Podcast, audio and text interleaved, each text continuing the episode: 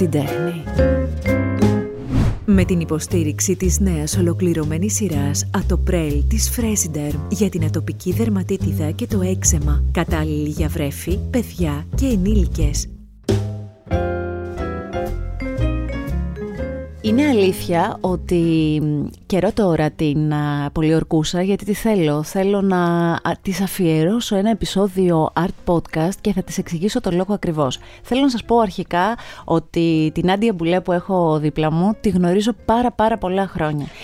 Και εκτός από όλα τα άλλα που ίσως είναι έτσι λόγια ενός καφέ, ε, θα πω ότι είναι ένα κορίτσι που είναι καλλιτεχνική φύση σε όλα της. Από πάρα πολύ μικρή, χωρίς εκπτώσεις, με πολλή δουλειά.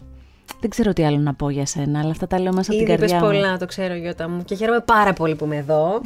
γιατί ξέρω ότι αγαπάς πάρα πολύ αυτό που κάνεις εδώ, ναι. που είναι δικό σου και είναι παιδάκι σου. Και όντως είναι πολλά τα χρόνια που γνωριζόμαστε. δεν, θα, δεν θα γινόταν να, μην, να μείνουμε εδώ, αλήθεια. Η Νάντια Μπουλέ, λοιπόν, είναι ένα, ένα πλάσμα που δεν ξέρω πώς. Δηλαδή, όταν σε ρωτάνε, πες ότι δεν σε γνωρίζει κάποιος και σου λέει με τι ασχολείσαι, τι λες; Καλή ερώτηση. πολύ καλή ερώτηση. και έχω προβληματιστεί μέσα στα χρόνια για το ποια είναι η πρώτη απάντηση, αλλά έχω καταλήξει στο ότι η φύση μου είναι καλλιτεχνική. Ε, αυτό, αυτό συμβαίνει βασικά στη ζωή μου και πάντα ήταν έτσι. Από τότε δηλαδή που θυμάμαι τον εαυτό μου, αυτή είναι η ταυτότητά μου. Τώρα, από εκεί και πέρα, και επειδή η εποχή ευτυχώς πια το επιτρέπει, έχω προσπαθήσει μέσα στα χρόνια να ανακαλύψω διάφορες πτυχές αυτής mm-hmm. τη ταυτότητας. Και χωρίς, πώς να σου πω, χωρίς πια ενοχές και τύψεις, γιατί έχουμε περάσει διάφορες φάσεις, όπως ξέρεις, στο χώρο που βρισκόμαστε, που πριν από κάποια χρόνια έπρεπε οπωσδήποτε να δηλώσεις κάτι συγκεκριμένο και μη τυχόν και ξεφύγεις από αυτό γιατί θα πέσω να σε φάω. Και πια, ευτυχώς και για τους επόμενους δηλαδή, έχουμε περάσει μια φάση που μπορείς να εξερευνάς πράγματα απενοχοποιημένα, εφόσον κατά τη γνώμη μου τα κάνεις καλά και εφόσον πραγματικά τα δουλεύεις. Από όλα αυτά που είπες, μάλλον όλα αυτά που είπες είναι η ουσία και ο λόγος που ήθελα να έρθεις. Για να πω ότι νιώθω ότι όσο και να νομίζετε ότι ξέρετε την Άντια Μπουλέ, όπως και πρόσωπα που είναι προβεβλημένα τηλεοπτικά, μπορεί και να μην τη γνωρίζετε. Δηλαδή, ε, διάβαζα για τα musical στα οποία έχει συμμετάσχει. Είναι πολλά. Είναι οι μεγαλύτερες παραγωγές που έχουν γίνει στην Ελλάδα τα τελευταία 10 χρόνια. Ε, εγώ μπορώ να θυμηθώ και παραστάσεις τις οποίες έχεις τραγουδήσει και όλοι έχουμε πει «Μα πόσο ωραία τραγουδάει η Νάντια». Δηλαδή, καμιά φορά και το έχω συζητήσει και με άλλους καλλιτέχνες και μικρότερους ηλικία και κυρίως ηλικία ε, το να κάνουμε τηλεόραση λίγο, ας μου επιτραπεί, λίγο μας αδικεί. Πάει πίσω κάποια άλλα πράγματα που τα κάνουμε καλά. Δηλαδή είναι ok να τα κάνεις καλά. Ναι, κοίταξε, έχεις πολύ δίκιο σε αυτό που λες. Βέβαια υπάρχουν δύο μεριές σε αυτό το νόμισμα. Ε, αφενός ότι πραγματικά παλεύεις για να γνωρίσουν μια άλλη σου ταυτότητα, αφετέρου όμως η τηλεόραση και η αναγνωρισιμότητα από εκεί σου δημιουργεί και ευκολίες για να δοκιμάσεις άλλα πράγματα. Σωστό είναι αυτό. Για να είμαστε ναι. κάπως δίκαιοι ας πούμε.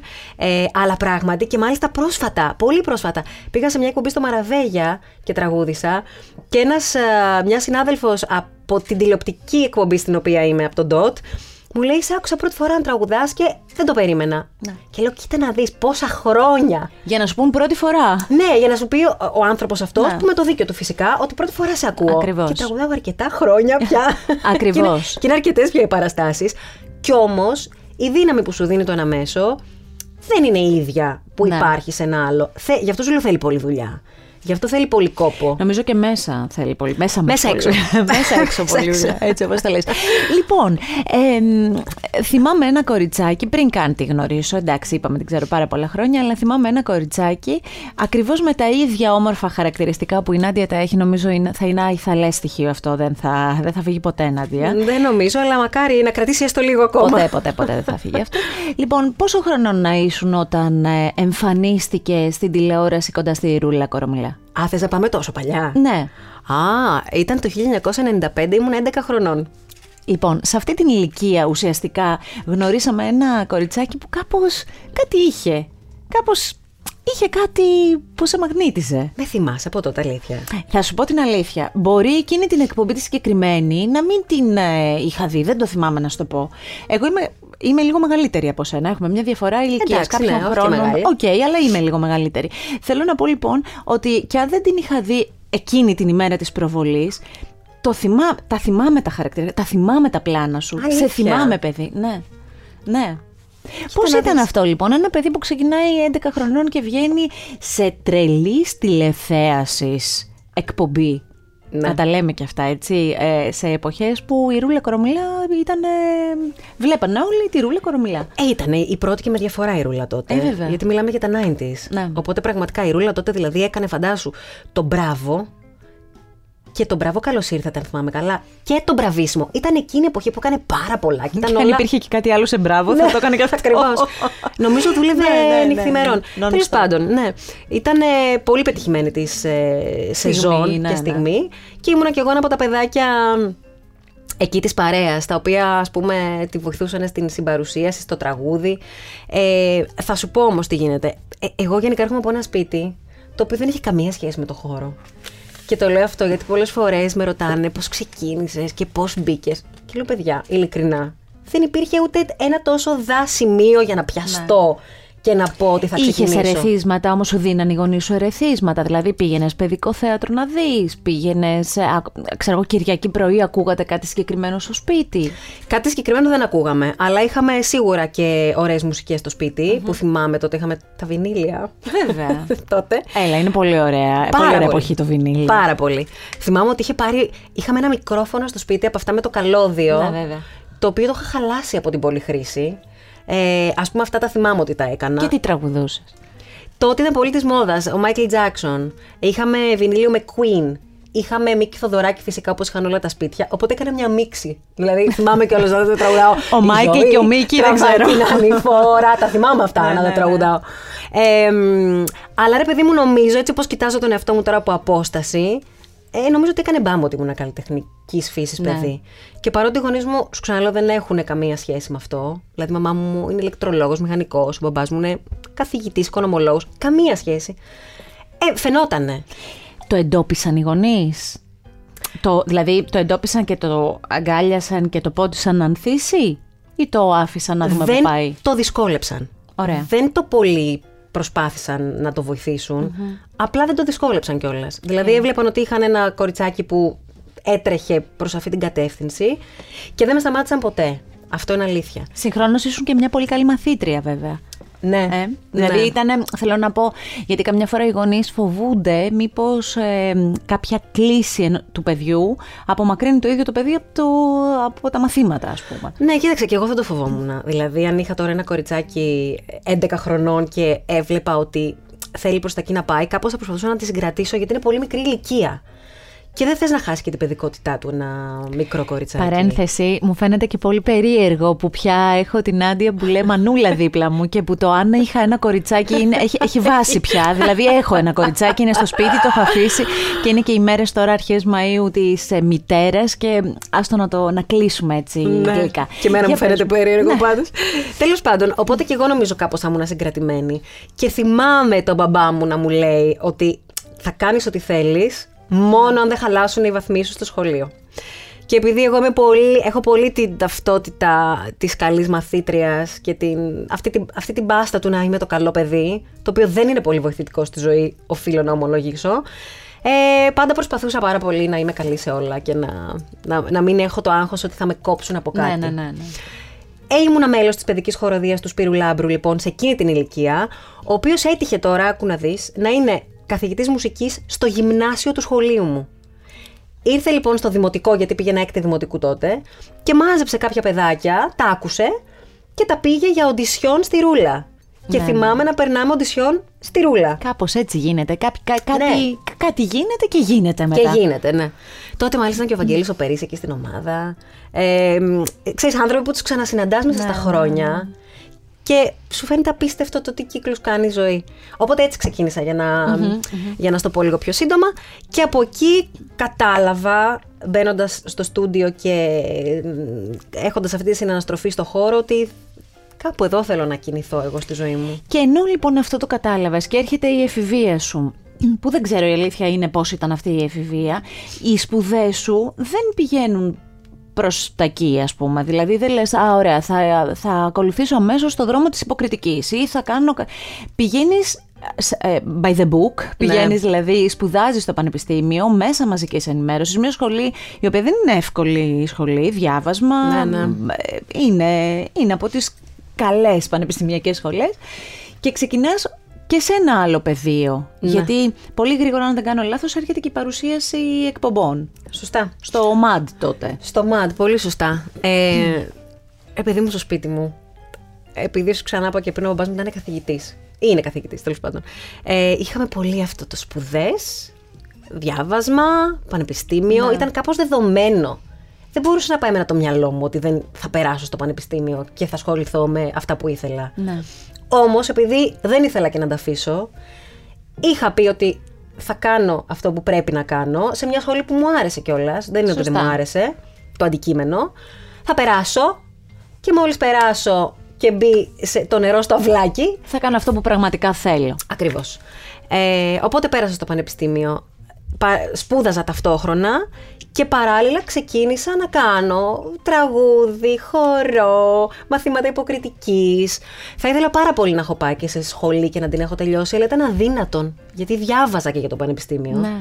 Δούλευα ήδη στο ΜΑΝΤ, οπότε δεν, δεν έβγαινε. Και κάπου εκεί είναι που σε γνώρισα και εγώ γιατί μας ήρθε και ένα πιο μικρό κορίτσι από εμάς που ήμασταν ήδη μικρά παιδιά ας πούμε και ήμασταν τότε στον Village FM και θυμάμαι χαρακτηριστικά ότι ερχόταν ένα όμορφο κοριτσάκι ε, ευγενέστατη α, λιγομίλητη, δεν ήταν και το κορίτσι το που θα σ' άφηνε να τη διαβάσεις με τη μία.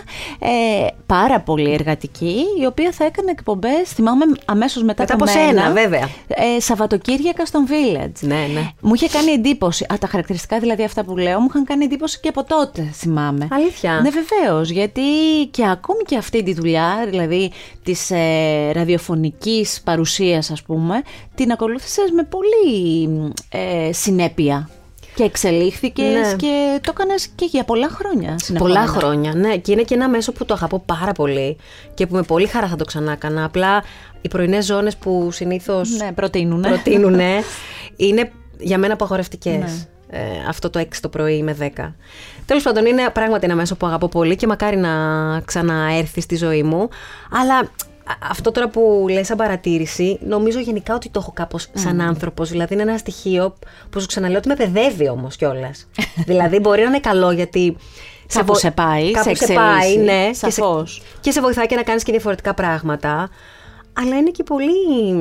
ε, είναι και μαστίγωμα κάποιες φορές το να είσαι Ναι. σωστός. Άσε που είναι και, τυπικός. φαύλος, είναι και φαύλος ο κύκλος, γιατί μετά και οι άλλοι μαθαίνουν ότι είσαι σωστός και τυπικός, άρα δεν περιμένουν τίποτα λιγότερο από εσένα. Δηλαδή σωστά. είναι, δεν, δεν, ξε- δεν έχει να ξεφυγείς. Όχι. Άκου την τέχνη και γνώρισε τη νέα σειρά το πρέλ της Fresiderm για την καθημερινή φροντίδα του ξηρού, ευαίσθητου, εύθραυστου και ατοπικού δέρματος, αναλύπανση, ενυδάτωση, ενδυνάμωση του δερματικού φραγμού και προστασία. Ε, και όταν ξεκινάς και κάνεις και το χορό και το τραγούδι και αρχίζεις και μ, μυρίζεις το τι σημαίνει ας πούμε υποκριτική μέσα σου, τι ήταν αυτό που πίστεψες ότι σου πάει πιο πολύ; Γιατί αν μου πεις ότι είπα musical οπότε αμέσως όλα θα τα συνδυάσω, ε, θα σου πω εντάξει, πολύ νωρίς κατάλαβες αυτό στο οποίο Όχι. είσαι πολύ καλή. Δεν το κατάλαβα νωρίς, Γιώτα, και δεν το κατάλαβα νωρίς γιατί στην Ελλάδα δεν είχαμε musical. Σωστό είναι αυτό. Δεν είχαμε. Τα Ήτανε- τελευταία χρόνια έχει ξανάρθει, ας πούμε. Ευτυχώς. Νομίζω ότι ο κόσμος δεν, στην Ελλάδα δεν, πώς να το πω να είναι και σωστό. Δεν είναι εξοικειωμένο. Δεν, δεν είναι εξοικειωμένος. Δηλαδή στο εξωτερικό πηγαίνεις και τα musical υπάρχουν και είναι και η πολύ ωραία έξοδος για μια οικογένεια ας πούμε, να πάει ε, από μικρό το παιδί Σωστά. στα musical. Εδώ δεν είναι το ίδιο. Έγινε αγώνας για να φτάσουμε σε ένα καλό επίπεδο. Αυτή είναι η αίσθησή μου. Ε, Ακριβώς έτσι όπως το λες είναι. Ε, οπότε όταν εγώ, ας πούμε, μ, έγινα 18 και άρχισα να κυκλοφορώ, δεν υπήρχαν αυτές οι επιλογές. Επίσης, θυμάμαι πολύ χαρακτηριστικά, επειδή είχα αρχίσει να κάνω τηλεόραση, ότι ε, κάποια στιγμή στο πρωινό, ας πούμε, του Μέγκα τραγούδισα και στο πιάνο Ναι. και υπήρχε το ότι, όχ, αυτή τώρα τι τραγουδάει, είναι τραγουδίστρια. Ας μας πει τι είναι. Μετά πήγα στο Dancing with the Stars που χόρευα Τι είναι, χορεύτρια; Και ήταν, ήταν όμως με επιθετικό τρόπο ότι τώρα αυτή ας μας πει επιτέλους τι είναι. Το οποίο εμένα με πλήγωνε πολύ όπως καταλαβαίνεις γιατί δεν έχει νόημα να το κάνεις Και αυτό. σε μάγκωνε και όλοι. Και με μάγκωνε ακριβώς και έκανα πέντε βήματα πίσω. Στο ότι όχι τώρα μάλλον δεν πρέπει να βγω να ξαναχορέψω γιατί είναι πολύ... Αυτό όλο Λάθος. όμως είναι πολύ κόντρα σε αυτό που 1,5 χρόνο τώρα ας πούμε, που κάνω τα art podcast συναντάω και μεγαλύτερους σε ηλικία καλλιτέχνες δημοφιλείς και εξαιρετικά πετυχημένους σε αυτό που κάνουν. Και χαίρομαι όταν τους ακούω να λένε ότι ε, η νέα γενιά των ηθοποιών ας πούμε είναι καλύτερη από την παλιά γιατί πια έχετε περισσότερα ε, εφόδια και περισσότερα, περισσότερες ικανότητες, δυνατότητες που εξελίχθηκαν σε Ακριβώς. ικανότητες. Και το λένε άνθρωποι που είναι οι δάσκαλοι σας ας πούμε. Και εγώ το χαίρομαι πάρα πολύ. Δηλαδή και έχω ακούσει και την Πεμιζούνη να το λέει και τον Σπύρο Παπαδόπουλο να το λέει και, τον, και πρόσφατα ε, το λέγανε και άλλοι τέλος πάντων ότι κοίταξε να δεις οι νέοι ηθοποιοί ξέρουν να χορεύουν, ξέρουν να τραγουδούν, ξέρουν Είναι να... πιο καταρτισμένοι. Γιατί φαντάσου ότι στις σχολές μέχρι πρότινος το να χορεύεις, να τραγουδάς η- η κατηγορία του musical ήταν σχεδόν κορυδευτική κατηγορία. Δηλαδή τώρα θα πας να κάνεις musical. Και θέλω να σου πω ότι το έχω συναντήσει και στην πράξη. Δηλαδή, επειδή όντως έχω κάνει αρκετά musical τα τελευταία χρόνια. Θα τα πούμε τώρα. Ναι, αρκετά. και κάπως έχω κάνει focus σε αυτό. Έχω δουλέψει με πολλούς τραγουδιστές, ηθοποιούς, χορευτές. Ε, οι ηθοποιοί, αυτοί που έχουν πάει σε σχολές δραματικές και έχουν ασχοληθεί πολύ με την πρόζα, πολλές φορές έχουν, αντιμετωπίζουν το musical λίγο με έναν τρόπο... Τώρα αυτά για εμάς τους ηθοποιούς είναι πολύ εύκολα πράγματα. Πολύ εύκολη πρόζα. Και έρχονται στην πρόβα για να κάνουν musical και τα βρίσκουν πολύ σκούρα, όπως τα βρίσκουμε και εμείς. Αλλά εγώ κάπως είμαι προετοιμασμένη ότι θα τα βρω σκούρα. Ο, Ναι. Πολλές φορές οι ηθοποιοί έρχονται με τη λογική ότι εμείς τώρα έχουμε ε, κάνει ας πούμε αρχαία τραγωδία και ε, κομμωδία. Και τι να μας πει κάποιος Και που τι να θα μας πει κάνει αυτό. κάποιος. Ναι, καταλαβαίνω Που τι δεν λες. είναι όμως έτσι καθόλου. Ε, ε, πάμε λοιπόν στο κομμάτι musical, γιατί ε, η αλήθεια είναι ότι και σε serial έχεις πρωταγωνιστήσει πρόσφατα κιόλας το, το τελευταίο που θυμάμαι η Αγγελική Ναι. ε, και έχεις συμμετάσχει σε διάφορες δουλειές, αλλά εμένα αν μου λέγανε δίπλα στο όνομά σου αφήνοντας έξω το κομμάτι της τηλεπαρουσίασης ή το κομμάτι της ε, ραδιοφωνικής παρουσίας που έλεγα που εγώ γνωρίζω, ε, θα έλεγα ίσον musical. Δηλαδή είσαι από τους ανθρώπους που, που είναι musical στη δική μου ματιά. Η πρώτη φορά που εσύ παρακολούθησες musical ήταν στην Ελλάδα ή ήταν στο εξωτερικό, Στο Λονδίνο. στο Λονδίνο. Και είδα το Σικάγο. Αλήθεια, στο οποίο έπαιξες; Στο οποίο έπαιξα πέρυσι, ναι. Ε, Όχι πέρυσι. Πρόπερση, Είναι- νομίζω. Πρι- πριν τις καραντίνες, Πριν την καραντίνα, θυμάμαι, ναι. Ε, πήγα λοιπόν στο Λονδίνο, στο West End και είπα να δω ρε παιδί μου ένα κλασικό ας πούμε musical χωρίς να έχω ξαναδεί. Ετών. Ε, πφ, πρέπει να ήμουν 26 Οκ. και έπαθα, ε, θα το πω μ, απλά, κοκομπλόκο. Ναι, ναι, ναι, ναι, ναι, ναι. Δηλαδή, Έβλεπα αυτές τις κοπέλες πάνω στη σκηνή, σε αυτό το καταπληκτικό έτσι κι αλλιώς έργο. Σωστά. Και μου 'πεσε το σαγόνι. Και θυμάμαι να λέω, Χριστέ μου, αυτό είναι. Αυτό είναι. Τραγουδάνε, χορεύουνε, παίζουνε και είναι οκ να το κάνεις Αυτό, όλο ναι, ναι, ναι. Και όχι μόνο είναι οκ, είναι και υπέροχο. Και είναι και δύσκολο και είναι και απαιτητικό. Και όταν γίνεται σωστά είναι μαγικό. Σε ποιον άνθρωπο εμπιστεύτηκες αυτό το αυτό είναι. Στο Γιώργο.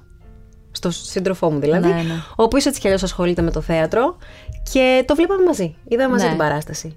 Εκείνος είχε ξαναδεί musical και ε, μάλιστα μου είχε πει πολλές φορές και επέμενε ότι musical πρέπει να κάνεις. Μπράβο. Και του έλεγα, δεν καταλαβαίνω τώρα τι μου λες. Γιατί με βρίζουνε, μου λένε γιατί χορεύεις, γιατί κάνεις. Με βρίζουνε, εντάξει, υπερβάλλω τώρα κι εγώ. Αλλά ξέρεις, πριν Ναι. Με από. κρίνουνε με πάντως. κρίνουνε. Και πριν από κάποια χρόνια, επειδή είσαι πολλά χρόνια στην τηλεοπτική πιάτσα, ε, ήταν πολύ δύσκολες κάποιες ζώνες μεσημεριανές που σου βγάζανε την ψυχή. Σου βγάζανε την ψυχή και σου βγάζανε. αυτό είναι λίγο αστείο που το λέμε έτσι. Σου βγάζανε αυτά που υπήρχαν όντως, αυτά που δεν υπήρχαν, αυτά που αναρωτιώσουν στο τέλος από το πόλι που τα άκουγες. Μήπως και υπάρχουν και δεν το ξέρω, γιατί δεν, ήταν, ήταν ανθρωποφαγική η Πολύ. μεσημβρινή ζώνη, ήταν Πολύ. ζόρι μεγάλο. Οπότε το λες το Γιώργο και αρχίζει αυτό σιγά σιγά και. Ναι, νομίζω ότι εκείνος επέμενε περισσότερο, να σου πω την αλήθεια, ότι αυτό πρέπει να κάνεις. Ναι. Αυτό είναι. Και το πρώτο που έκανα ήταν το Fame. Ε, όπου εκεί εντάξει, μπήκε σφραγίδα ότι αυτό θέλω να κάνω. Το fame, το οποίο έτσι κι αλλιώς ε, νομίζω ότι και στο μυαλό μας είναι πολύ musical. Δηλαδή είναι fame, είναι, Ναι. είναι αυτό που, που αγαπάμε. Που τους βλέπεις να, να, να χορεύουν, να τραγουδάνε, να κινούνται. Να, και, και Είναι, λες είναι, αυτό. το, είναι κλασική περίπτωση Κλασική. musical. Ε, και εκεί νομίζω για όταν το κατάλαβα και κάπως μαγικά, πραγματικά δεν το περίμενα, γιατί φαντάζομαι ότι από όλο αυτό το περιβάλλον που σου περιγράφω, όταν α, ανέβηκε το Fame, είπα και τώρα θα πέσουν να με τσακίσουν. Γιατί ξαφνικά θα με δούνε σε κάτι τέτοιο που γενικά δεν υπάρχει πολύ ας πούμε στην Ελλάδα.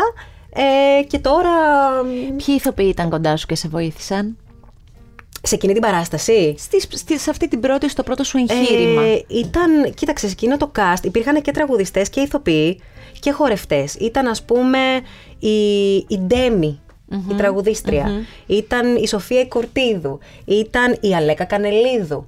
Ήταν ο Νίβο, ο Βουρλιώτης. Ήταν ο... μ, Ήταν... ε, μ, Όχι, τώρα θα ξεχάσω και κανέναν. Ήταν ο... μ, Α, πω, πω, είναι και αρκετά χρόνια πριν. Ο Ισαΐας ο Ματιάμπα. Ματιάμπα. Ήτανε πολύ. Ας πούμε, ανέφερες το όνομα της κυρίας Κανελίδου. Θυμάσαι ε, κάτι που να σου έχει πει, κάπως να σε πήρε από το χέρια ή, ή κάτι που να θαύμασε και η ίδια σε σένα. Ε, μ, ε, πφ, με τη συγκεκριμένη κυρία, όχι δεν θυμάμαι, αλλά υπήρξαν στην διαδρομή και στην πορεία πολλοί άνθρωποι πολύ πολύ υποστηρικτικοί και σκηνοθέτες πολύ υποστηρικτικοί. Για πες μου έτσι κάποια ονόματα που μέσα σου νιώθεις ότι τους το χρωστάς το ευχάριστο. Ε, ο Δημήτρης ο Μαλισσόβας, με τον οποίο έχουμε Έχεις κάνει... συνεργαστεί πόσες φορές μαζί του; Έλαντε. Ε, έχουμε κάνει την Εβίτα, που ήταν για μένα, ας πούμε, και για εκείνο νομίζω, μια πολύ σημαντική στιγμή. Έχουμε κάνει το Grease, έχουμε κάνει το μ, Χώρισέ με μια Κυριακή Μμ, και αυτό το θυμάμαι. και έχουμε κάνει και κάτι ακόμα που μου διαφεύγει. Μπορεί και κάτι ακόμα. Έχετε κάνει ε, μ, τον Γκρι το είπες, το χωρίς ή το είπες, σε Β είπες. Αυτά έχω Αυτά, σημειωμένα αυτά. εγώ να σου Ωραία, πω τα την πάω όλα. αλήθεια. Ο Δημήτρης λοιπόν έχει γίνει, ξέρεις, και αδελφικός πια φίλος. Ε, ειδικά την περίοδο της Εβίτα. Ήταν μια δύσκολη περίοδος για εμένα. Πω πω, ε, εμένα μου φαίνεται πάρα πολύ δύσκολο όλο αυτό. Ήταν δύσκολο πολύ. Δηλαδή και φωνητικά και ίσως είναι και ωραίο να σε ακούσουμε έτσι να, να το περιγράφεις αυτό. Δηλαδή ένας ηθοποιός για να είναι καλός, μια γυναίκα ηθοποιός για να είναι καλή σε ένα musical, πόσα πράγματα πρέπει να έχει προετοιμάσει για να ανέβει εκεί πάνω και στο σώμα της και στη φωνή της και στο, και στο μυαλό Και στο της. μυαλό, ναι. Είναι όντως και εγκεφαλική διαδικασία. Κοίταξε, θέλει προετοιμασία και θέλει συνεχή προετοιμασία. Ε, δεν σταματάς τα μαθήματα φωνητικής, δεν σταματάς την κίνηση στο σώμα σου, δεν σταματάς να γυμνάζεσαι. Ε, γιατί αν σταματήσεις, ή τέλος πάντων αν σταματήσεις ξεκινάς σίγουρα πολύ εντατικά πριν. Δηλαδή εγώ στην Εβίτα θυμάμαι έκανα μαθήματα φωνητικής πολλά. Ε, για το συγκεκριμένο έργο που έχει συγκεκριμένη τοποθέτηση έκανα προετοιμασία στο σώμα μου. Ε, πρόσεχα πάρα πολύ να μην αρρωστήσω γιατί αν αρρωστήσεις κρυώσεις δεν βγαίνει. Πάει πίσω όλο. Δεν μπορείς να κάνεις παράσταση, βασικά. Δεν, δεν γίνεται. Πρέπει να είσαι σε πολύ καλή κατάσταση. Δεν υπήρχε έτσι κι αλλιώς αναπλήρωση. Οπότε, αν αρρώστενα, δεν θα γινόταν η παράσταση. Πω, πω, αυτό είναι αγχωτικό Είναι πολύ από μόνο αγχωτικό. Ναι. Και γενικά θυμάμαι ήταν μια περίοδος που δεν κοιμόμουν, γιατί ε, είχα τόσο πολύ άγχος και στρες που ήταν δύσκολο. Όταν μπήκες στο στούντιο για να ξεκινήσουμε, σου έδειξα ότι βρήκα το, το πρόγραμμα από το Nine, Ναι. που έχεις παίξει και σε αυτό. Το έχεις δει. Το είχα δει, ναι, για, Για να σου το πω κάτι. έχεις. Όχι, περνάω λίγο από τα θέατρα και παίρνω το πρόγραμμα.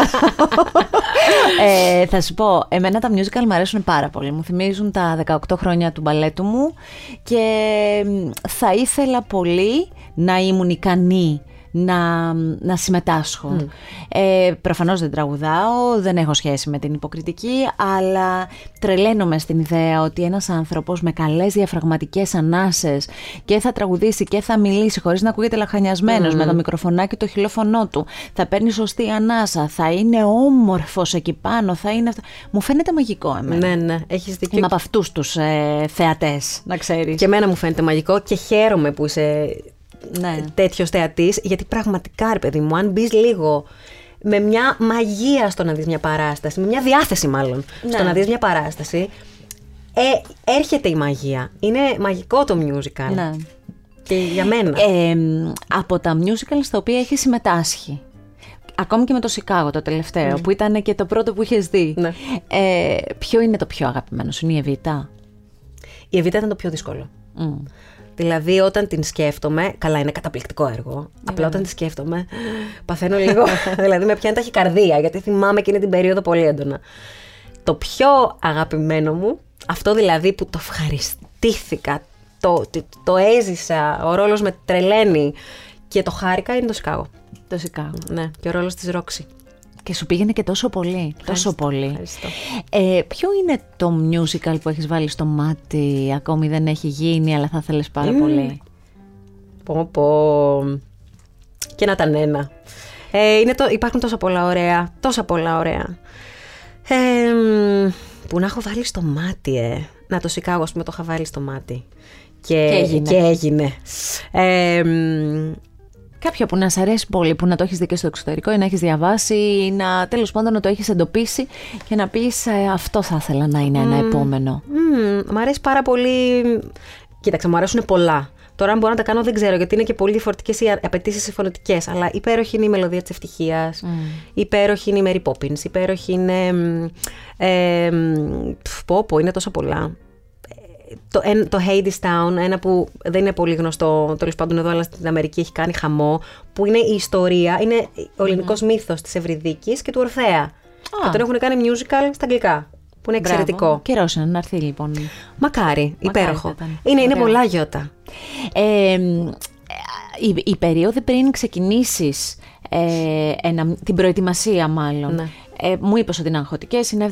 Θέλω να μου μιλήσεις λίγο για, το, για, αυτέ, για αυτό που κάνεις, ας πούμε, μου είπες ότι δεν μπορείς να σταματήσεις να γυμνάζεσαι. Και εδώ συνδυάζεις και κάτι άλλο, γιατί σε βλέπω, σε παρακολουθώ και στα social και για να είμαι ειλικρινής, υπάρχουν κάτι στιγμές που α, είναι, είμαι πάρα πολύ κουρασμένη και ανοίγω το κινητό λίγο να χαζέψω και σε βλέπω να κάνεις ασκήσεις ε, και λέω μα για όνομα του Ασκήσεις Θεού ρε εδάφους. παιδί μου ασκήσεις εδάφους, μπαλέτου, η μπάρα, όχι κοιλιακή, όρθιοι και αυτά και λέω μα για όνομα που είναι και μάνα πια ας πούμε πότε προλαβαίνει να το κάνει αυτό; Ε, Τώρα είμαι, σε πολύ, είμαι στο ρελαντί, να ξέρεις, γιατί Α. είμαι ένας πολύ κουρασμένος άνθρωπος, γιατί το παιδάκι μου είναι πολύ μικρό και δεν κοιμάται. Όμως στην προετοιμασία του musical είναι λίγο αθλητική περίοδος. Δηλαδή μπαίνει σε ένα πρόγραμμα λίγο αθλητικό. ναι. Απλά παράλληλα, επειδή μου αρέσει και αγαπώ πολύ το wellness και την καλή ζωή, δηλαδή την ποιοτική ζωή.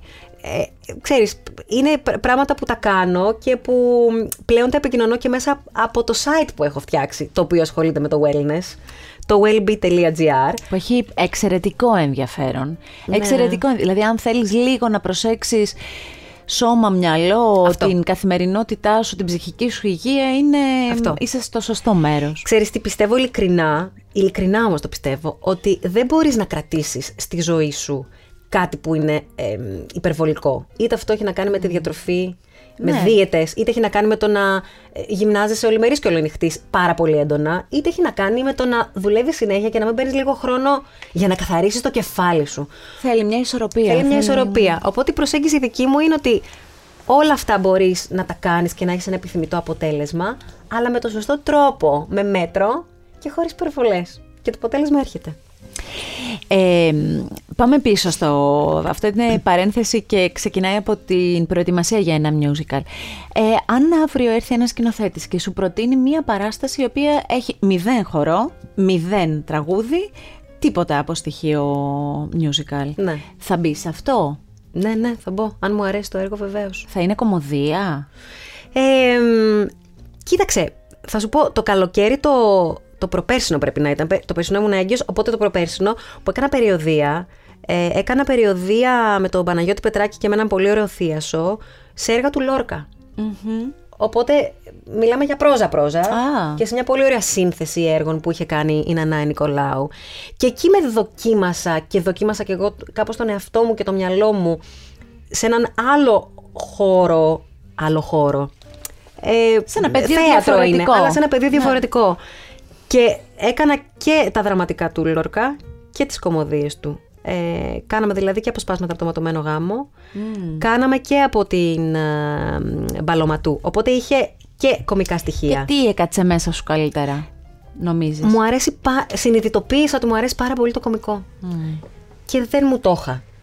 Εγώ νομίζω ότι. Πιο εύκολα με έχασε κάτι δραματικό, αλλά δεν ξέρω. Εγώ νομίζω ότι σε στιγμές έτσι που. Εγώ, εγώ θα σε έβλεπα σε κομμωδία, γιατί νομίζω ότι έχεις και κάτι στιγμές μεγάλης παιδικότητας και έτσι. ε, Όχι μπροστά στις κάμερες, προφανώς, οι οποίες θα μπορούσαν να βγουν και πιο μπροστά. Όσοι με ξέρουν προσωπικά μπορούν εύκολα να κάνουν τη σύνδεση. Ναι. Απλά νομίζω ότι για κάποιον που έχει μια εικόνα, ας πούμε, από τα μέσα, Ναι. μπορεί να του φαίνεται πιο περίεργο. Αλλά σου λέω και εγώ ότι ανακάλυψα με πολύ μεγάλη χαρά ότι το κομικό στοιχείο ε, κάπως ρολάρει. Μου, πα- μου ταιριάζει. Νομίζω. Πολύ ωραία. Ε, μ, ε, η τέχνη στην τηλεόραση υπάρχει; Μεγάλο κεφάλαιο τώρα αυτό. Τι είπες τώρα, Βρεγιώτα; Ναι, αλλά κοίταξε να δεις τώρα. Γιατί να μην υπάρχει; Τώρα πια. Στην ΕΡΤ υπάρχει. Να σου πω κάτι. Πριν από κανένα δύο χρόνια ξεκίνησε όλη αυτή η ιστορία με τη... Μάλλον ξανά μπήκε στη ζωή μας, να το πω σωστά, της πολύ καλής μυθοπλασίας. Λίγο ήταν οι άγριες μέλισσες, λίγο ήρθαν άλλες σειρές οι οποίες θύμισαν κάτι από τα παλιά καλά, λίγο η ΕΡΤ που, μάλλον πολύ η ΕΡΤ που έβαλε όλα αυτά ε, τα μεγάλα βιβλία, μυθιστορήματα, τα σημαντικά, τα οποία μεταφέρθηκαν με έναν εξαιρετικό τρόπο Βεβαίως. και τηλεοπτικά, ε, εκεί είδαμε κομμάτι τέχνης. Ναι, ναι. Όπως επίσης υπάρχουν και εκπομπές που ε, σχετίζονται με την τέχνη και έχουν ε, έναν ωραίο φακό στην τέχνη ας πούμε. Ε, Απ' την άλλη λες η τηλεόραση έχει άλλους ρυθμούς, έχει, άλλη, έχει κάτι άλλο που ε, είναι μακριά από αυτό. Ποια είναι η άποψή σου; Κοίταξε. Ε, Ευτυχώς τα τελευταία χρόνια όντως έγινε αυτή η τεράστια στροφή που ε, δεν ξέρω, ήταν τρομε, τρομερά ευχάριστη έκπληξη για όλους Ναι. μας και ξεκίνησε από τις μέλισσες. Πρέπει Ναι. να τους το δώσουμε αυτό. Έτσι. Και συμπαρέσυρε και τις άλλες παραγωγές. Τα ιδιωτικά κανάλια όμως λειτουργούν και έχει μια λογική αυτό με βάση το τι θέλει ο κοσμος Άρα λοιπόν, αν υπάρχει ανταπόκριση από τον κόσμο, είναι σίγουρο ότι θα υπάρχει και υλικό. Και νομίζω ότι και στη σειρά που συμμετείχα και εγώ πέρυσι υπήρχε αυτή η προσεγγιση παρότι οι ρυθμοί είναι εξουθενωτικοί στα καθημερινά τα σύριαλ. Οι άνθρωποι που δουλεύουν πίσω από τις κάμερες κάνουν αγώνα για να βγει καλό αποτέλεσμα. Η ΕΡΤ από την άλλη δεν έχει αυτό το πολύ μεγάλο άγχος, οπότε ε, είναι πραγματικά το μέρος στο οποίο μπορεί να γίνει τέχνη και που πιστεύω και εγώ ότι τη χρειαζόμαστε. Και έχω ανακαλύψει και εγώ τα τελευταία χρόνια το θησαυρό που έχει η ΕΡΤ. Ναι, ναι, ναι. Πέρα από τις σειρές της, έχει πραγματικά εξαιρετικά πράγματα να Η δείξει. ΕΤ έτσι κι αλλιώς έχει και ένα συγκλονιστικό αρχείο και μόνο Ναι. το αρχείο της να ανακαλύψεις και να πεις ότι θα επικεντρωθώ εκεί βρίσκεις, Βρίσκεις πολλά διαμάντια. πράγματα. Ε, από την άλλη, ακριβώς επειδή τα ιδιωτικά κανάλια πηγαίνουν με βάση το τι θέλει ο κόσμος, νομίζω ότι τα τελευταία χρόνια έχουμε δει και τρομερά εκτρώματα. Δηλαδή υπάρχουν κάποιες εκπομπές που δεν... Βρε παιδί μου, και εγώ στην τηλεόραση είμαι, δεν το παίζω κάπως Ναι, ναι, ναι, ναι, αποστασιοποιημένη. Απλά πραγματικά είναι κάποια πράγματα που δεν βλέπονται. Θεωρώ εμ, ότι όλα μπορούν να έχουν χώρο σ- στα ιδιωτικά κανάλια. Και εσύ απλά επιλέγεις αν θα Ναι, ναι. πατήσεις το κουμπί ή όχι. Αφού υπάρχει μια ισορροπία πια και μπορούμε να δούμε και ωραία πράγματα, Ας τα επιλέξουμε. ας επιλέξουμε αυτά και όποιος θέλει φυσικά μπορεί να βλέπει και τα Τώρα που τα είσαι άλλα. στο DOT, που εμένα είναι μια εκπομπή που μου αρέσει πάρα πολύ, μου άρεσε πάντα, πάντα, αυτό, ναι. Μ' αρέσουν οι συνεντεύξεις, μ' αρέσει α, και αυτή η αισθητική που έχετε. Ε, υπήρξε κάποιος άνθρωπος της τέχνης; Ας αφήσουμε το θέαμα λίγο στην άκρη που ήρθε, έκατσε στον καναπέ σας, είπε πράγματα και σε κέρδισε; Ναι. Ε, το καλό με το DOT φέτος είναι ότι, που το παρουσιάζουμε με το Μήνο το Θεοχάρη, είναι ότι πολλούς από τους ανθρώπους που έρχονται και τους φιλοξενούμε τους ξέρουμε. Έχουμε Ναι. δουλέψει μαζί τους, έχουμε γνωριστεί, είτε εγώ είτε ο Μήνος είτε και οι δύο. Αυτό είναι ωραία, ωραίο ξεκλείδωμα Πολύ. για να πεις και κάτι που δεν έχει υποθεί. Πολύ. Οπότε αυτό σε συνδυασμό με το γεγονός ότι καταλαβαίνουν ότι η προσέγγιση μας είναι ανθρώπινη, πραγματικά τους ξεκλειδώνει και έχουμε κάνει ωραίες συνεντεύξεις. Αλλά δεν μπορώ να ξεχάσω, ας πούμε, τη συνέντευξη που κάναμε με τον Εμίλιο Χιλάκη, που και εγώ τώρα δεν είμαι και σε πολύ φυσιολογική περίοδο της ζωής μου, από την άποψη ότι όταν αποκτάς ένα παιδί και ειδικά όταν είσαι και σε φάση ε, μ, των πρώτων μηνών, ας πούμε, να το πω έτσι. Ε, και ο, ο- ορμονικά δεν είναι. Είσαι λίγο είναι- είναι- ευσυγκίνητη. Είσαι λίγο Παραπάνω. ευσυγκίνητη. Το λέω για να δικαιολογήσω. Έχεις τα κρίση. Όχι, δεν είχα δακρύσει. Σταμάτησα την, το γύρισμα. Ευτυχώς είμαστε μαγνητοσκοπημένοι. Γιατί ο άνθρωπος άρχισε να μας λέει για την ιστορία. Μένα είναι και εξαιρετικός ομιλητής, συνομιλητής. Ε, οπότε άρχισε να μας περιγράφει την ε, προσπάθεια που είχαν κάνει με τη γυναίκα του για να υιοθετήσουν ένα παιδί, που το έχει επικοινωνήσει έτσι κι αλλιώς ο άνθρωπος, δεν, είναι, δεν το λέω εγώ. Και ο τρόπος με τον οποίο το περιέγραφες, σε συνδυασμό με όλο το. Είναι και η χρειά της φωνής του τέτοια. Θεέ μου, δεν μπορώ. δεν μπορώ. Ναι. Τίποτα, σταμάτησα το γύρισμα. Δεν άντεχα. Και του ζήτησα και συγγνώμη του ανθρώπου. Ε, παθαίνω διάφορα τέτοια φέτος που δεν τα είχα στη ζωή μου μέχρι τώρα. ναι, ε, αυτός ήταν ένας εξαιρετικός συνομιλητής. Η Ευγενία Δημητροπούλου επίσης μας έδωσε μια υπέροχη συνέντευξη. Πάλι για την εμπειρία που απέκτησε υιοθετώντας ένα κοριτσάκι πρόσφατα. Ε, και, ου, και γενικά είναι ωραίο να κάποιους ανθρώπους που τους παρακολουθείς σε αυτό που κάνουν, είναι ωραίο να βλέπεις και μια ανθρώπινη δική τους πλευρά, όταν εκείνοι θέλουν βεβαίως να, την, ε, να την επικοινωνήσουν και ναι. με σωστό τρόπο και πολιτισμένο προφανώς. Βεβαίως. Και όπως ε, μας είπε και ένας από τους φιλοξενούμενους που είχαμε, ο Μιχάλης Οικονόμου, ο κάθε άνθρωπος πέρα από τη δουλειά που κάνει είναι το αποτέλεσμα της ιστορίας της ζωής του. Ναι. Οπότε, αν έχεις απέναντί σου έναν άνθρωπο, καλή ώρα όπως τώρα, που νιώθεις ότι πραγματικά επικοινωνείς μαζί του κάποια πράγματα, το να πεις σημεία της ζωής σου και να μοιραστείς προσωπικά σου βιώματα. Απλά ακόμα... συμπληρώνει το πάζλ Ακριβώς. Έτσι είναι. Και είναι και ανθρώπινο και ωραίο. Είσαι ένας από τους ανθρώπους που και στη σκηνή όταν α, βρίσκεσαι κάπως αλληλεπιδράς με τους άλλους. Δηλαδή θυμάμαι τις, ε, τη συνεργασία σου με το Μανώλη Λιδάκη. Όλα τα θυμάσαι, Γιώτα. Εντάξει, τώρα θέλω Είσαι να σου αρχείο. αρχείο, κανονικό. ε, ναι, τι να σου πω κάτι πάντα. Και τα φρεσκάρω και στη μνήμη μου όταν να συναντήσω έναν άνθρωπο. Δεν είναι ναι. ότι τρίτη πρωί θα με ρωτήσεις, ας πούμε, κάτι και θα στο πω με τη μία. Ναι, αλλά έχω πολύ καιρό να πάω σε συνέντευξη και να μου τα πούν αυτά. Χαίρομαι πάρα πολύ. Λοιπόν, θέλω να γυρίσουμε σε εκείνη την, ε, την περίοδο. Εγώ εκεί είχα χαρεί πολύ για σένα. Γιατί ο Μανώλης Λιδάκης είναι ένα κομμάτι της, πώς να το πω, της ιστορίας της ελληνικής μουσικής της σύγχρονης, έτσι. Βεβαίως. Ε, θέλω λίγο να θυμηθείς, να μου πεις λίγο για αυτή τη συνεργασία και αυτόν τον άνθρωπο. Ναι, με χαρά θα σου πω. Κοίταξε να δεις. Εγώ συνεργάστηκα μαζί του την περίοδο την έντονα τηλεοπτική μου. Ναι. Εκείνη την περίοδο που λέγαμε λίγο πριν, που υπήρχαν τα πολύ έντονα σχόλια στα μεσημεριανά και όλη αυτή η προσέγγιση κάπως Που όλοι άγρια. προσπαθούσαμε κάπως να βρούμε την ταυτότητά σου. Ακριβώς. Τι, τι τελικά είσαι; Το αναφέρω αυτό γιατί. Γιατί δεν είναι το ίδιο για έναν άνθρωπο όπως είναι ο Μανώλης Λιδάκης να σου πει έλα να δουλέψεις πλάι μου σε μια τέτοια Ναι. περίοδο που υπάρχει γύρω-γύρω όλη αυτή η δημοσιότητα που, για την οποία μιλάμε με το να στο πει ένας άνθρωπος με τα δεδομένα τα τωρινά που πια ακόμα και αυτή η διαφοροποίηση έντεχνου εμπορικού κάπως έχει εξομαλυνθεί. Εννοείται. Έχει, όχι, κα- έχει, έχουν γίνει Ακριβώς. τεράστια Ακριβώς. βήματα και το έχω ξαναπεί. Εμείς στο ραδιόφωνο αυτό το γνωρίζουμε πολύ καλά γιατί το έχουμε ζήσει παλιά. Ε, που αν ήσουν στο ένα, ας πούμε, ήσουν πολύ εμπορικός, δεν μπορούσες να πλησιάσεις σε έντεχνο ραδιόφωνο, με τίποτα. Δεν γινόταν, ας πούμε. Και τούμπαλιν. Βεβαίως. Και, και θα σου πω κάτι σε σχέση με αυτό μετά με το, για Ναι. το τραγούδι που είχα βγάλει. Να ολοκληρώσω για το Μανώλη. Ε, οπότε ήταν εκείνη η περίοδος. Ε, και ο, οφείλω να το πω και να του ξαναπώ ευχαριστώ γιατί ε, του είχαν προτείνει να είμαι μαζί του σε κάποιες εμφανίσεις που θα έκανε στη Θεσσαλονίκη, στο Μήλο και είπε ωραία, ας την ακούσω. Αυτό ήταν το πρώτο Ναι. σημαντικό βήμα για εμένα. Βεβαίως. Γιατί άλλοι καλλιτέχνες του έντεχνου Θα χώρου λέγανε, όχι, μα τι δουλειά και το έχεις. είπανε. Δηλαδή δεν μπήκαμε καν στη διαδικασία να με ακούσουν. Είπανε, όχι. το είχες μάθει αυτό; Όχι, ναι, βεβαίως. Όχι, όχι, που να μπλέξω. Υπήρχε αυτό. Το οποίο το καταλαβαίνω, αλήθεια το καταλαβαίνω. Αλλά οφείλω, γι' αυτό σου λέω οφείλω να πω ένα ευχαριστώ στο Μανώλη, γιατί δεν το έκανε.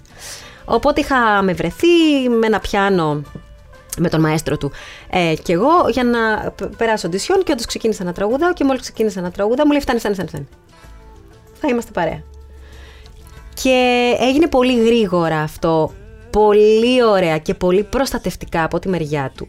Γιατί ξέρω αντίστοιχα ότι πολλοί τότε τον είχαν προσεγγίσει και του είχαν πει μην το κάνεις, πού πας να μπλέξεις, μην ασχοληθείς. Ε, και μ, καταλαβαίνεις ότι, πώς να σου πω ρε παιδί μου, είναι, είναι συγκινητικό για μένα να το σκέφτομαι αυτό, ότι ο συγκεκριμένος άνθρωπος με τη συγκεκριμένη πορεία με άφησε να, να μάθω δίπλα του και να Ε, τραγουδήσω βέβαια, δίπλα ε, του. βέβαια. Και πώς ήταν ε, πάνω στη σκηνή μαζί σου, Εντάξει, ήταν καταπληκτικός. δοτικός. Πολύ, πολύ. Ε, με βοηθούσε από το θέμα του ρεπερτορίου, του τραγούδια, να διαλέξω που θα μου ταιριάζουν, που θα μου πηγαίνουν, να κάνουμε ντουέτα, να είμαστε μαζί στη σκηνή. Δεν ξέρω πώς μπορεί να ακούγονται τώρα αυτά. Δεν είναι δεδομένα όμως πράγματα. δεν είναι. Να είσαι ένας φτασμένος, λαϊκός, υπέροχος τραγουδιστής και να έχεις δίπλα σου ένα κοριτσάκι που να του λες «Έλα, στάσου Ναι, ναι, δίπλα ναι, μου» ναι. ας πούμε. Δεν είναι δεδομένο και πάντα τον σκέφτομαι με όσο... Όση αγάπη μπορείς να φανταστείς. Πες μου αυτό που θα μου λέγες για το τραγούδι. Για το τραγούδι λοιπόν, επειδή είπες για τα ραδιόφωνα, που και εγώ το έχω ζήσει, τα έντεχνα δεν τολμούσαν να παίξουν εμπορικούς τραγουδιστές βέβαια. και τούμπαλιν. Κάποια στιγμή λοιπόν αποφάσισα να κυκλοφορήσω ένα τραγούδι. Δεν θυμάμαι τη χρονιά να σου πω, αλλά εμ, ήταν πάλι εκεί στα τηλεοπτικά τα χρονια Αυτό το τραγούδι ήταν μια διασκευή ιταλικού τραγουδιού που είχε γράψει τους στίχους ο Νίκος Αμοραΐτης. Αχα, Ένα πολύ πάρα ωραία. πολύ ωραίο pop, ωραίο pop τραγούδι. Κυκλοφόρησε λοιπόν αυτό το τραγούδι τότε από τη Heaven και είχα ρε παιδί μου μια αισιοδοξία ότι πω πω σιγά σιγά ίσως και να δεχτούν Κάτι ότι να μπορεί και γίνει να σε όλο αυτό, τραγουδάω ναι, και ναι. τα λοιπά. Και το θυμάμαι Γιώτα Σαντόρα που πήγε στα ραδιόφωνα και τα έντεχνα ραδιόφωνα λέγανε είναι πολύ pop για εμάς και είναι τηλεοπτική αυτή η κοπέλα και τα εμπορικά ραδιόφωνα λέγανε είναι πολύ έντεχνο άκουσμα αυτό για εμάς, δεν μπορούμε να το παίξουμε.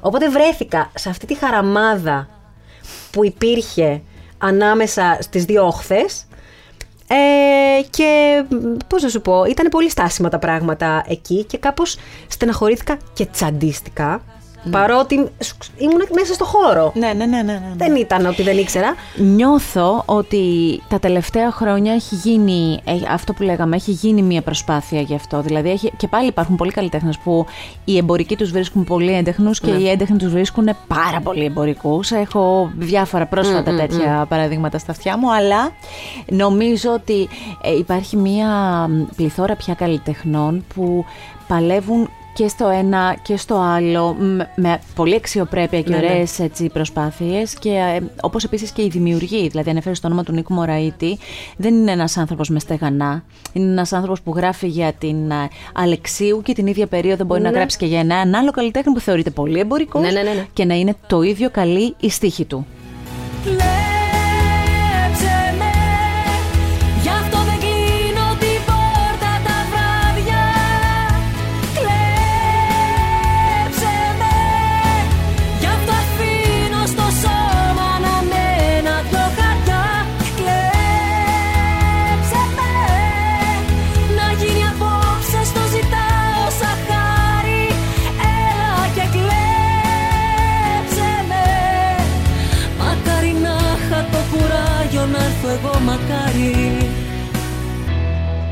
Θέλω τώρα να μου πεις για την άλλη μεγάλη τέχνη. Την τέχνη της ε, μαμάς. Α, που προέκυψε στη ζωή σου και θέλω έτσι, ε, δεν χρειάζεται να μου πεις πολλά, θέλω όμως δύο λόγια για αυτή την περίοδο που νομίζω ότι σε έχει φωτίσει ακόμη πιο πολύ. ευχαριστώ. Παρακαλώ, το εννοώ 100%. Ε, κοίταξε, αυτή, αυτή είναι η τέχνη με όλα τα γράμματα κεφαλαία. Δεν την ξέρω αυτή την τέχνη. Τσαλαβουτάω αυτή τη στιγμή γιατί ε, ζω όλη αυτή την εμπειρία περίπου 9 μήνες, οπότε είμαι φρέσκια στο πράγμα αυτό, σε αυτό το, το, το- το μεγαλείο. Ε, δεν ήμουν από τους ανθρώπους που είχαν πόθος ζωής να κάνω παιδί και προέκυψε, και το λέω με μεγάλη ευγνωμοσύνη, πολύ γλυκά και ωραία και μέσα από μια σχέση πολλών χρόνων ε, με έναν άνθρωπο που αγαπώ πολύ ε, και προέκυψε τόσο αβίαστα αν θέλεις που ε, προσπάθησα και προσπαθώ όλο αυτό να το βιώσω όσο γίνεται με αυτόν τον τροπο Έχει αλλάξει τη ζωή μας τελείως, έχει φέρει τα πάνω κάτω. Έχουμε ερωτευτεί πολύ βαθιά αυτό το πλάσμα που έχει έρθει να μας αλλάξει τη ζωή. Είναι ένας πολύ πολύ δύσκολος ρόλος, ο ρόλος της μαμάς και του μπαμπά, γιατί είναι άγνωστος, γιατί δεν υπάρχει εγχειρίδιο, γιατί πηγαίνεις με την καρδιά μόνο και αναρωτιέσαι συνεχώς πόσα λάθη μπορεί να έχεις κάνει και τι κάνεις ε, σωστό και τι λάθος.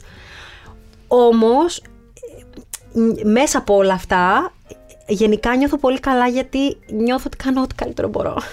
Να σου πω κάτι. Εκτός από όλο αυτό που λες, να, έχει πολλά κοινά με την τέχνη. Γιατί και για την τέχνη δεν υπάρχει κανένα εγχειρίδιο και πάλι την αποκωδικοποιείς με βάση την καρδιά. Ισχύει. Και ο καθένας ε, την ορίζει όπως εκείνος και η ψυχή του λέει. Ναι. Οπότε... Και γιατί βουτάς και ελπίζεις βουτάς, απλά να είναι ναι. αρκετό. Δεν Ναι, ξέρεις ναι, ναι, τώρα πόσα είναι τα πράγματα μετά, αλλά εύχεσαι να είναι αρκετό αυτό που κάνεις. Θέλω να σου ευχηθώ μέσα από την καρδιά μου να αρχικά να σας ξανασυναντήσω σύντομα. Σύντομα, ναι. Ε, και να είσαι έτσι σε αυτό το mood και σε, αυτή την, σε αυτό το βούτυγμα το ωραίο. Ε, εγώ πιστεύω ότι ακόμη και μέσα από αυτό ακόμη περισσότερη δύναμη παίρνεις και θα βγεις εκεί έξω και θα λάμψεις πάλι. Ναι, η Νάντια Μπουλέ κάνει εξαιρετικές εμ, και πολύ επιλεκτικές ε, εμφανίσεις αυτό που λέγεται musical και θέαμα να ψάξεις και να βρεις δεν ξέρω αν θα είναι η κομμωδία ή κάτι άλλο και άλλα πράγματα που εσένα να σε γεμίζουν γιατί ό,τι και να κάνεις, δεν ξέρω τι λένε οι ταυτότητες το κάνεις όπως όταν σε γνώρισα με συνέπεια και επιτυχία Σε ευχαριστώ πάρα πολύ, Γιώτα μου. Πολύ σε ευχαριστώ για αυτή Εγώ. τη συνομιλία Εγώ πάντα χαίρομαι να σε βλέπω. Πάντα, και πάντα το ξέρεις ότι σε έχω Το στο ξέρω. μυαλό μου. Το παρότι ξέρω, δεν το συναντιόμαστε ξέρω. συχνά. Το ξέρω και το καταλαβαίνω. Αυτό το επεισόδιο με την Άντια Μπουλέ μπορείτε να το απολαύσετε κλικάροντας στο artpodcast.gr και βεβαίως επιλέγοντας το σε όποια από τις δημοφιλείς πλατφόρμες podcast και αν επιλέξετε για να ακούσετε αυτό που θέλετε. Με την υποστήριξη της ολοκληρωμένης σειράς εξειδικευμένων δερμοκαλλιντικών προϊόντων Ατοπρέλ της Fresiderm, καθημερινή φροντίδα του ξηρού, ευαίσθητου και εύθραυστου δέρματος, κατάλληλη για βρέφη, παιδιά και ενήλικες. Ακού την τέχνη. Art Podcast. Με τη Γιώτα Τσιμπρικίδου.